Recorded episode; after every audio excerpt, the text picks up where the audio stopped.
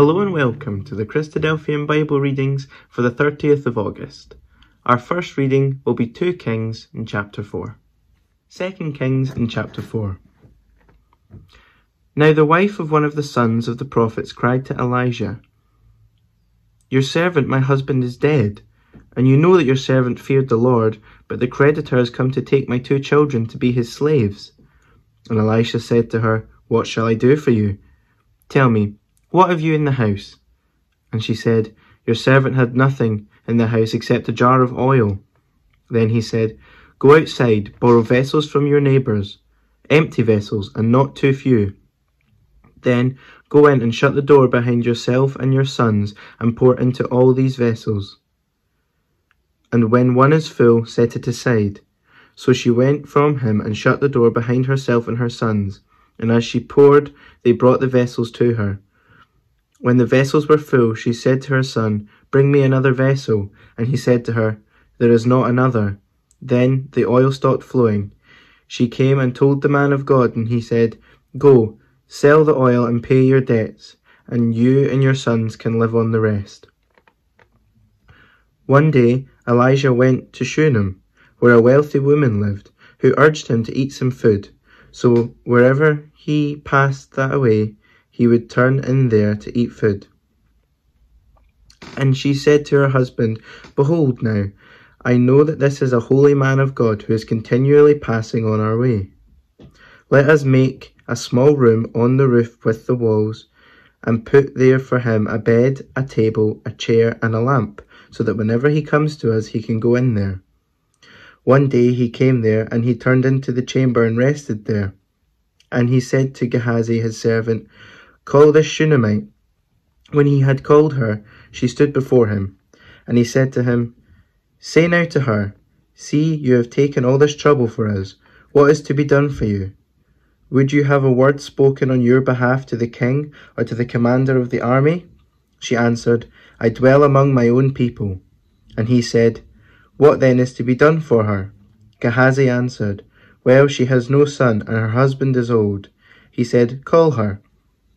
And when he had called her, she stood in the doorway, and he said, "At this season, about this time next year, you shall embrace a son." And she said, "No, my lord, O man of God, do not lie to your servant." But the woman conceived, and she bore a son about that time the following spring, as Elijah had said to her.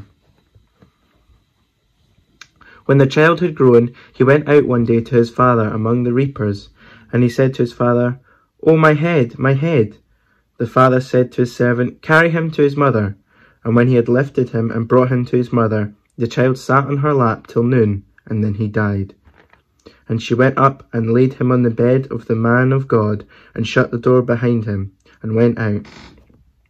Then she called to her husband and said, "Send me one of the servants and one of the donkeys, that I may quickly go to the man of God and come back again." And he said, "Why will you go to him today? It is neither new moon nor Sabbath." She said, "All is well." Then she saddled the donkey, and she said to her servant, "Urge the animal on. Do not slacken the pace for me unless I tell you."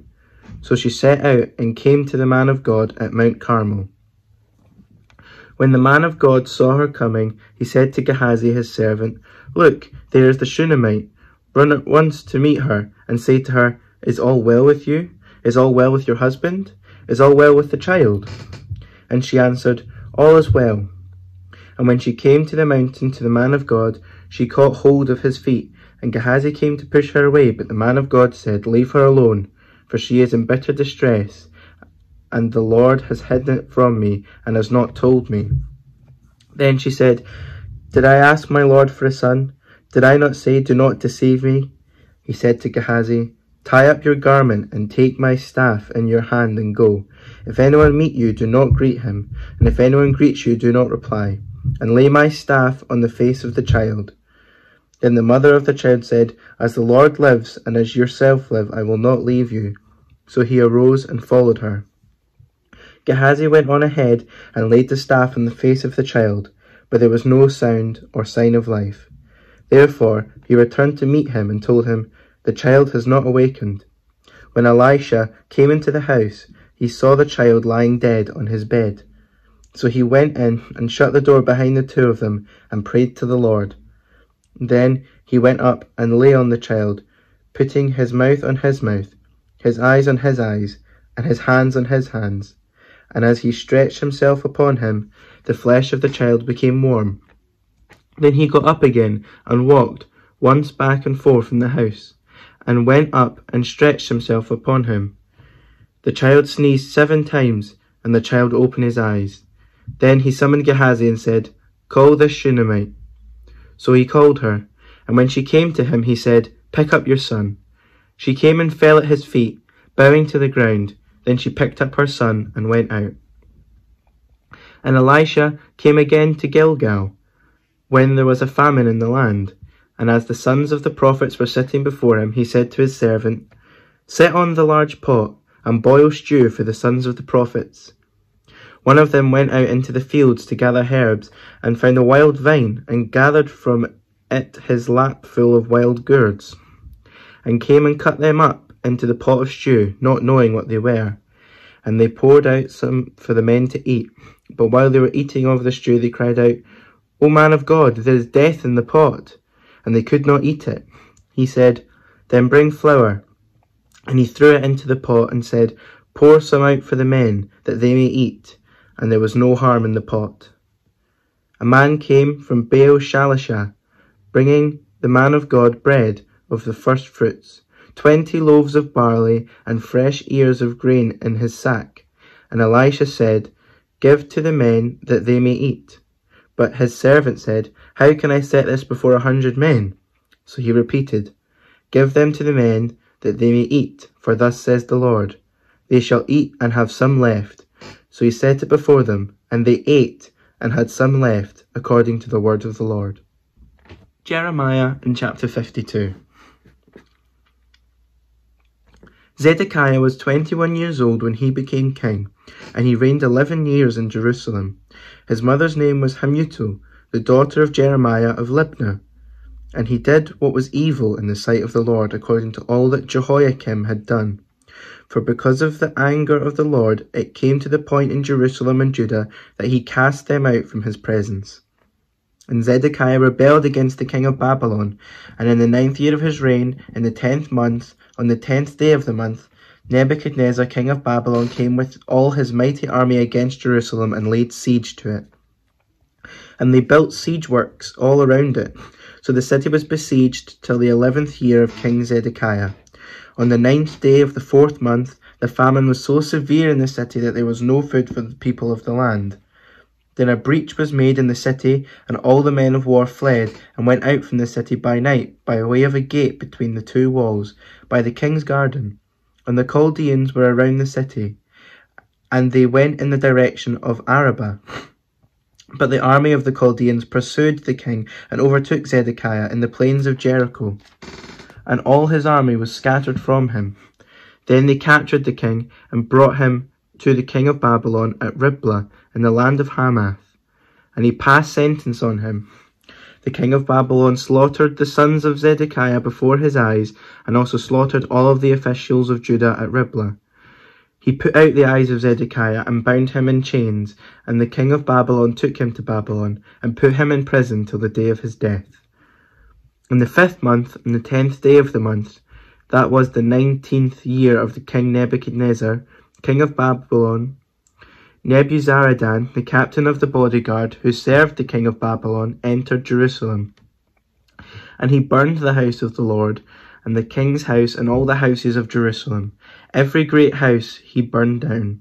And all the army of the Chaldeans, who were with the captain of the guard, broke down all the walls around Jerusalem.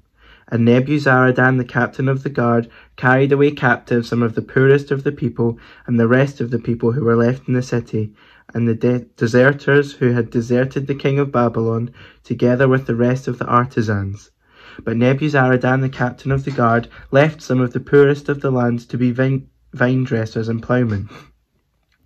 And the pillars of bronze that were in the house of the Lord, and the stands and the bronze sea that were in the house of the Lord, the Chaldeans broke in pieces and carried all the bronze to Babylon. And they took away the pots and the shovels and the snuffers and the basins and the dishes for incense and all the vessels of bronze used in the temple service. Also the small bowls and the fire pans and the basins and the pots and the lampstands and the dishes for incense and the bowls for drink offerings. What was of any gold the captain of the guards took away as gold, and what was of silver as silver.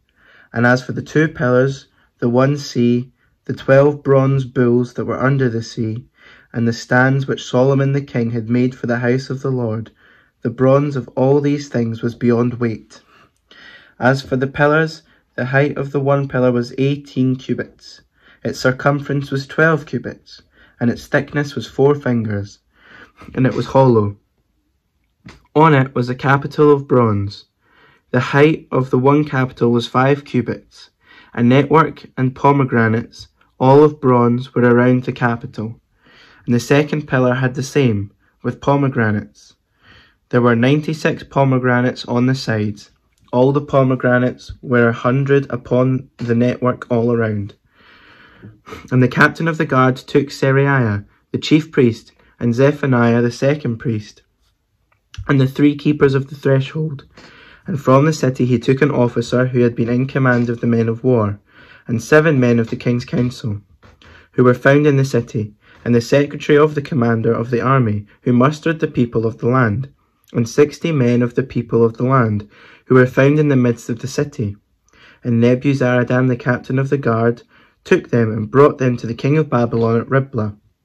And the king of Babylon struck them down and put them to death at Riblah in the land of Hamath. So Judah was taken into exile out of its land. This is the number of the people whom Nebuchadnezzar carried away captive. In the seventh year, three thousand twenty-three Judeans. In the eighteenth year of Nebuchadnezzar, he carried away captive from Jerusalem eight hundred thirty-two persons. In the twenty-third year of Nebuchadnezzar, Nebuzaradan, the captain of the guard, carried away captive of the Judeans seven hundred forty-five persons. All the persons were four thousand six hundred. And in the thirty-seventh year of the exile of Jehoiachin, king of Judah, in the twelfth month, on the twenty-fifth day of the month, Evil Merodach, king of Babylon, in the year that he began to reign, graciously freed Jehoiachin, king of Judah, and brought him out of prison. And he spoke kindly to him, and gave him a seat above the seats of the kings who were with him in Babylon. So Jehoiachin put off his prison garments, and every day of his life he dined regularly at the king's table. And for his allowance, a regular allowance was given him by the king, according to his daily deeds, until the day of his death, as long as he lived. The first letter to the Corinthians in chapters twelve and thirteen. Now, concerning spiritual gifts, brothers, I do not want you to be uninformed. You know that when you were pagans, you were led astray to mute idols, however you were led. Therefore, I want you to understand that no one speaking in the Spirit of God ever says, Jesus is accursed, and no one can say Jesus is Lord, except in the Holy Spirit. Now, there are varieties of gifts, but the same Spirit. And there are varieties of service, but the same Lord. And there are varieties of activities, but it is the same God who empowers them all and everyone. To each is given the manifestation of the Spirit for the common good. For to one is given through the Spirit the utterance of wisdom, and to another the utterance of knowledge, according to the same Spirit. To another, faith, by the same Spirit. To another, gifts of healing, by the one Spirit. To another, the working of miracles, to another, prophecy, to another, the ability to distinguish between spirits, to another, various kinds of tongues, to another, the interpretation of tongues. All these are empowered by one and the same Spirit, who apportions to each one individually as he wills. For just as the body is one and has many members, and all the members of the body, though many, are one body, so it is with Christ. For in one Spirit we were all baptized into one body, Jews or Greeks, slaves or free, and all were made to drink of one Spirit. For the body does not consist of one member, but of many. If the foot should say, because I am not a hand, I do not belong to the body. That would not make it any less a part of the body. And if the ear should say, because I am not an eye, I do not belong to the body, that would not make it any less a part of the body. If the whole body were an eye, where would be the sense of hearing? If the whole body were an ear, where would be the sense of smell? But as it is, God arranged the members in the body, each one of them as he chose. If all were a single member, where would the body be? As it is, there are many parts, yet one body. The eye cannot say to the hand, I have no need for you, nor again the head to the feet, I have no need of you. On the contrary, the parts of the body that seem to be weaker are indispensable, and on those parts of the body that we think less honourable, we bestow greater honour, and our unpresentable parts are treated with greater modesty, which our more presentable parts do not require. But God has so composed the body, giving greater honour to the part that lacked it, that there may be no division in the body, but that the members may have the same care for one another. If one member suffers, all suffer together. If one member is honoured, all rejoice together. Now you are the body of Christ, and individually members of it. And God has appointed in the church first apostles, second prophets, third teachers, then miracles, then gifts of healing, helping, administrating, and various kinds of tongues. Are all apostles? Are all prophets? Are all teachers? Do all work miracles? Do all possess gifts of healing? Do all speak tongues? Do all interpret? But earnestly desire the higher gifts, and I will show you still more excellent way. If I speak in the tongues of men and of angels, but have not love, I am a noisy gong or a clanging cymbal. And if I have prophetic powers, and understand all mysteries and all knowledge, and if I have all faith so as to remove mountains, but have not love, I am nothing. If I give away all I have, and if I deliver up my body to be burned, but have not love, I gain nothing.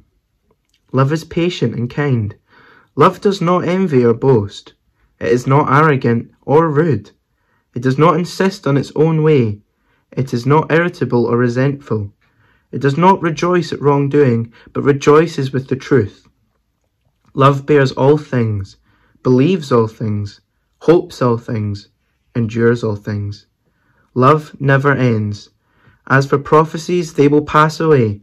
As for tongues, they will cease. As for knowledge, it will pass away. For we know in part, and we prophesy in part. But when the perfect comes, the partial will pass away.